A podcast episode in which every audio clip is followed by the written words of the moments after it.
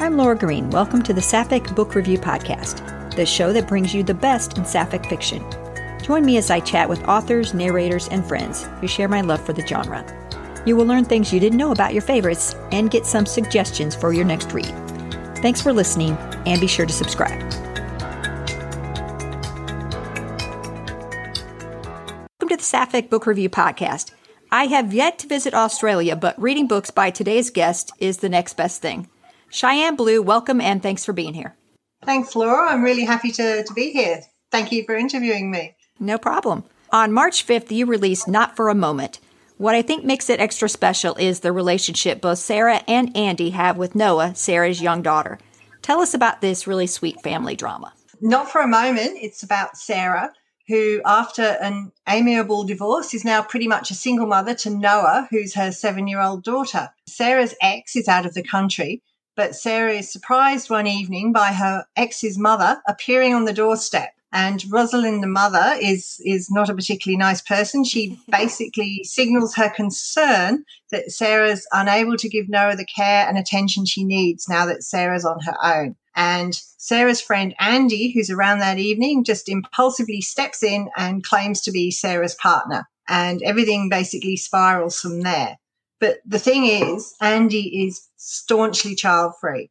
She's one of those people, she's just not comfortable around kids. She doesn't know how to talk with them, act with them. She doesn't know what they want. She doesn't know what they need. She's just miss awkward. And she doesn't want children in her life and has actively avoided dating anyone with kids. She's got reasons for this, of course. But in the meantime, she's stuck pretending to be Sarah's live in partner. And Noah, Noah the kid, is a typical seven year old. She's sweet, sassy, but she's also naughty, stubborn, disobedient. And while Andy's initially incredibly uncomfortable around Noah, Noah's straightforward honesty eventually worms her way into Andy's heart.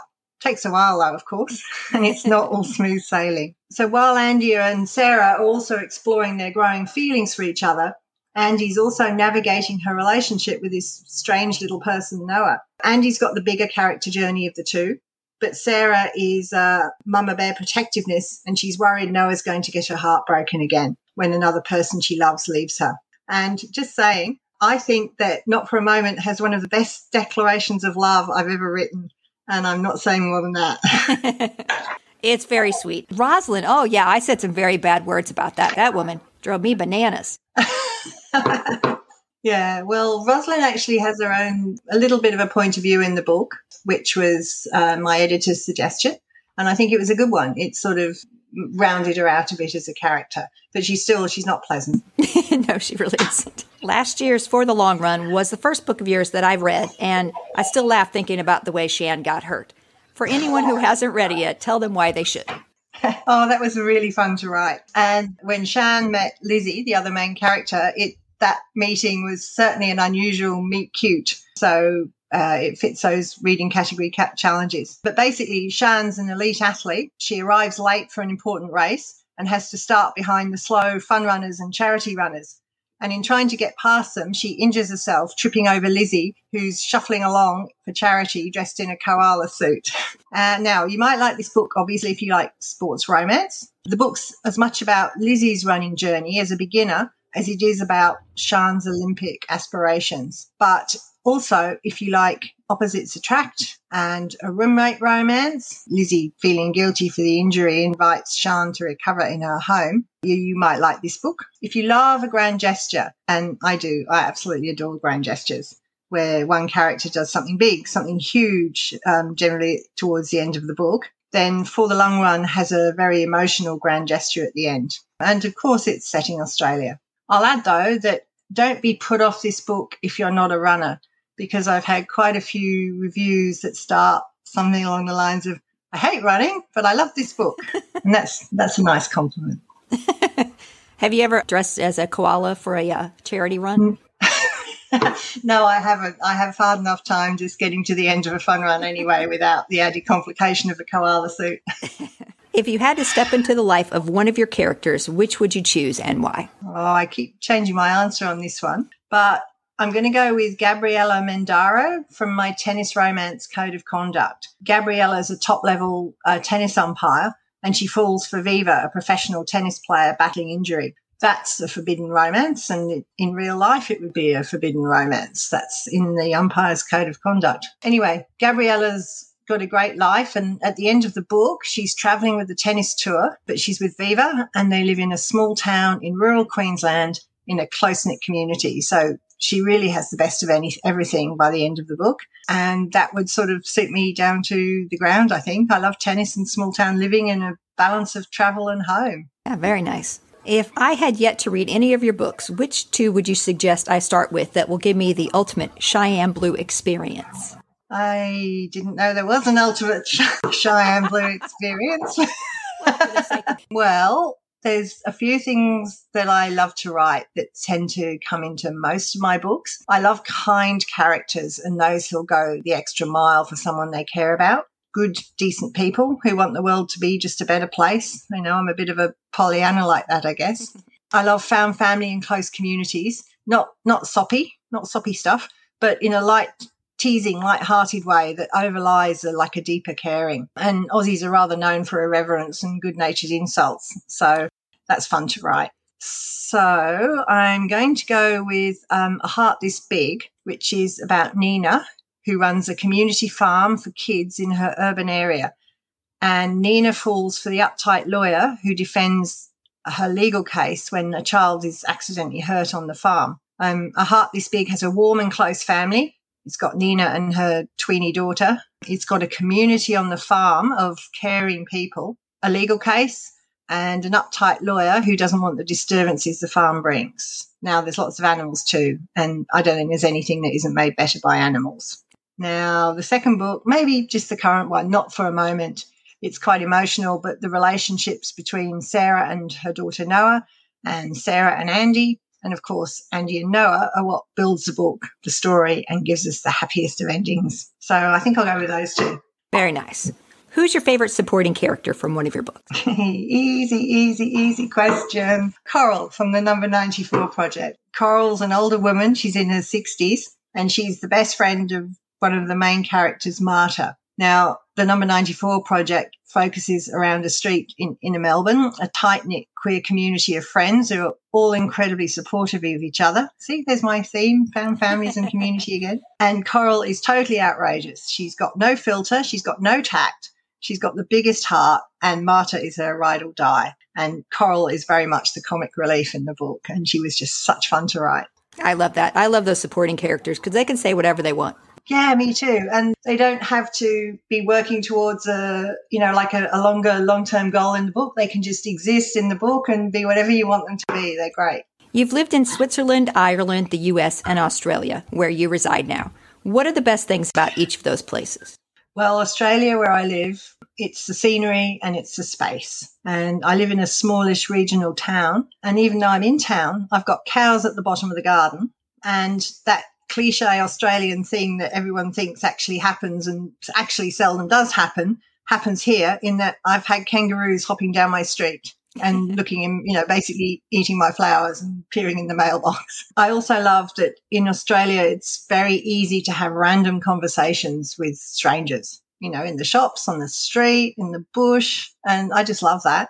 And I've had great writing inspiration from some of those very, very random conversations. I took medical advice from a farmer I met by the side of the road the other week. I did Google it, made sure he wasn't totally bullshitting okay, me. now, America, the the scenery again. I lived I lived in Colorado for the most part, and also Arizona, and the scenery there. Oh, everyone here probably knows is absolutely spectacular. Also, Reese's peanut butter cups, Trader Joe's. There's a bar in Arizona that's next door to a tortilla factory, and they give the best free chips and salsa with your Coronas, and I just love that. And I miss that quite a bit. It's called Los Los Hermanos or Dos Hermanos, one or the other, and it's in Superior, Arizona. If anyone's over there, Switzerland, the scenery. I'm a stuck record, aren't I? I used to live near the border of Liechtenstein, and hence Liechtenstein's one of those tiny principalities. It's actually a country, but sort of isn't and hence that was also near the border of Austria. And that was my running days. And I could run through three countries in one hour. It was pretty cool. Ireland, here we go. It's the people in Ireland. They're some of the funniest in the world. Um, I also love traditional Irish music, all that diddly diddly jiggy jiggy stuff. and those late night pub sessions are the best. Also Guinness. Very nice. Man, I got nothing. I've literally just lived in the US the, my entire life. I'm so boring. No, not necessarily. The US is is like a world in itself. There's so much variety in it. Some is good, some not so much. yeah, and there were a couple of things. Yeah. Mm. Cooking's one of your favorite things. When I come for a visit, I'll call first. Don't worry. What Australian goodies are you fix me for dinner? Okay, well, um, assuming that you are adventurous and eat anything, what I'm going to do is where I live in particular, there's a lot of fresh food and local suppliers. So what I do is I'll get fresh caught fish and prawns from a, a, fishery that's 30 minutes away. If I was feeling rich, and I'd have to feel pretty rich to be honest, I'd include Moreton Bay bugs. And they're a crustacean.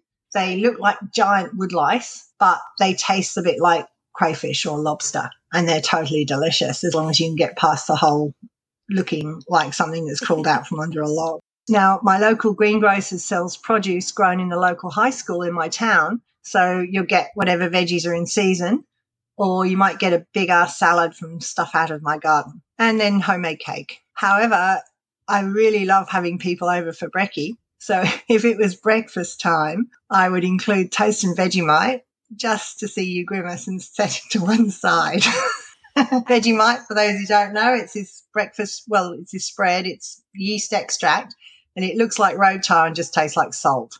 and unless you were raised on it, you are absolutely guaranteed to loathe it. Yeah, yeah. I don't know if I'll have the veggie Vegemite. Maybe I won't come for breakfast. I'll just be there for dinner. you can do that. We'll make it dinner. If you could take a road trip with four other Sapphic authors, who would you choose and why?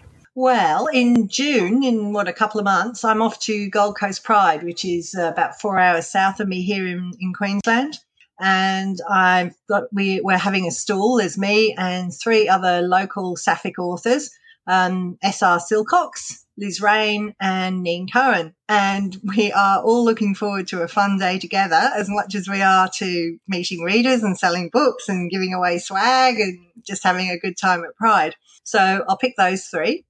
And then I'll add KJ, who's also an Aussie author, as I'm sure everyone knows, and she's down in Victoria. But I think the five of us would have an absolutely rip roaring time. You know, we might never come back. Nina and I talked quite a bit, and she told me about your little adventure you were going to have and how excited she is to have her own little stall.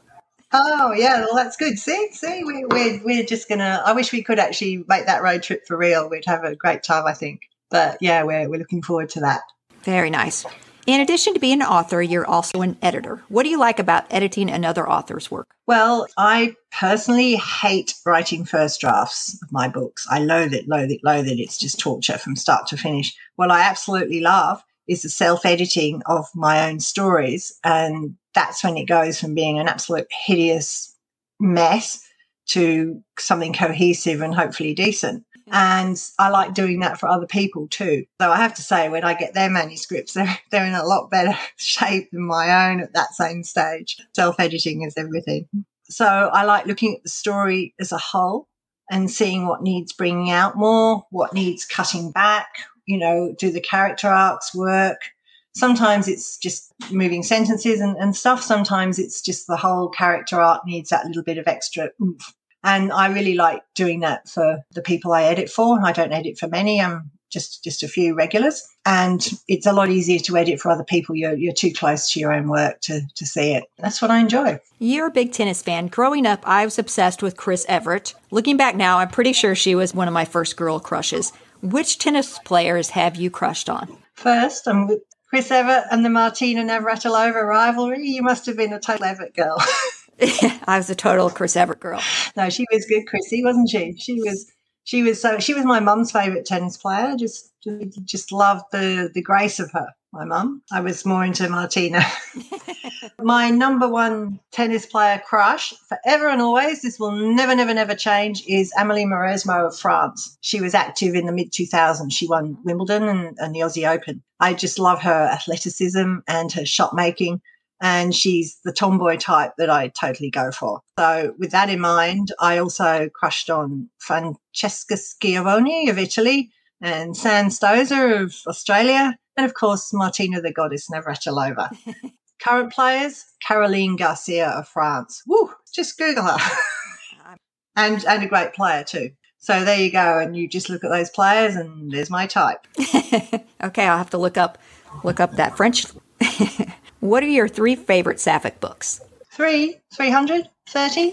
okay, three. Okay, I'm sure a lot of people say this one. It's the an absolute classic, but it's one I resisted reading for a long, long, long, long time. And that's Jae's Backwards to Oregon. And while I love Jae's stuff, I mean, who doesn't? Historical books just aren't my favorite thing typically. But I finally read it and I was totally and utterly hooked and I was wide-eyed in dread, waiting for you know Luke to be revealed as a woman and and her her wife, had no idea, and the tension and the detail and and all the details. The details don't overwhelm the story; they just give it rich, richness and texture, and that's just an amazing story. And and that from being something I actually avoided reading, it just went to one of my favorite books ever. And then second one, Harper Bliss's A Breathless Place now, full disclosure here, I edited that book, so you know I'm fairly close to it. Now, A Breathless Place, it tackles a hugely difficult theme. The main character has determined to commit suicide on their next birthday. And the emotion and the drama is off the charts on those. And, and those are the two things that Harper does so very, very well. Um, I've reread that book since editing it, and the story totally puts the reader through the ringer, but it's it's brilliant and it's one of the best in my opinion. It's one of my favorite Harper Bliss books. Third one, The Long Way to a Small Angry Planet by Becky Chambers. Um, I love space opera. Battlestar Galactica, the rebooted version, still one of my favorite shows ever. And uh, Long Way is sort of a similar vein. It's almost episodic it's you know it takes that whole TV series and you, each chapter is almost a different story, but it's strong on found family and kind people doing good things and. That's what I love. There's not so many of the space battles between evil aliens. Sapphic content is low. It's not a romance, but it's still totally one of my favourite books. And that it's the first in the series of four, and I totally and unreservedly recommend all of them. Pretty much anything Becky Chambers has ever written. I got Neen Cohen onto those two, and she, I think she and I are going to squeeze together about that series when we get together in June. Diane, thanks so much for taking the time to chat. It was wonderful meeting you, and I wish you all the best. Thank you very much, Laura. Absolute pleasure chatting. You take care now. Thank you. Thanks so much for listening, and thanks again to Cheyenne Blue for joining me today. To learn more about Cheyenne and find links to purchase her books, visit cheyenneblue.com. To support this podcast, you can buy me a coffee at buymeacoffee.com slash sapphic or join my Patreon at patreon.com slash sapphic where you can hear your favorite authors play Would You Rather. Here's a sample of this week's with Cheyenne Blue. Thanks so much for listening, and until next time, happy reading. Would you rather live next door to Nina and Lee from A Heart This Big or Shan and Lizzie from For the Long Run? Oh, totally Nina and Lee because they live they live on a community farm. They have all those animals. They have goats and they have chooks. Well, think of the fresh eggs and, and they have ponies. Oh, totally Nina and Lee. Would you rather have a pet koala or a pet kangaroo? Well, possibly a pet kangaroo because koalas they're cute and they're cuddly, but they have really big claws. They also have fleas and they don't do much. Like they sleep for something like 22 hours of the day. So, as far as an entertaining pet, a koala is absolutely not it.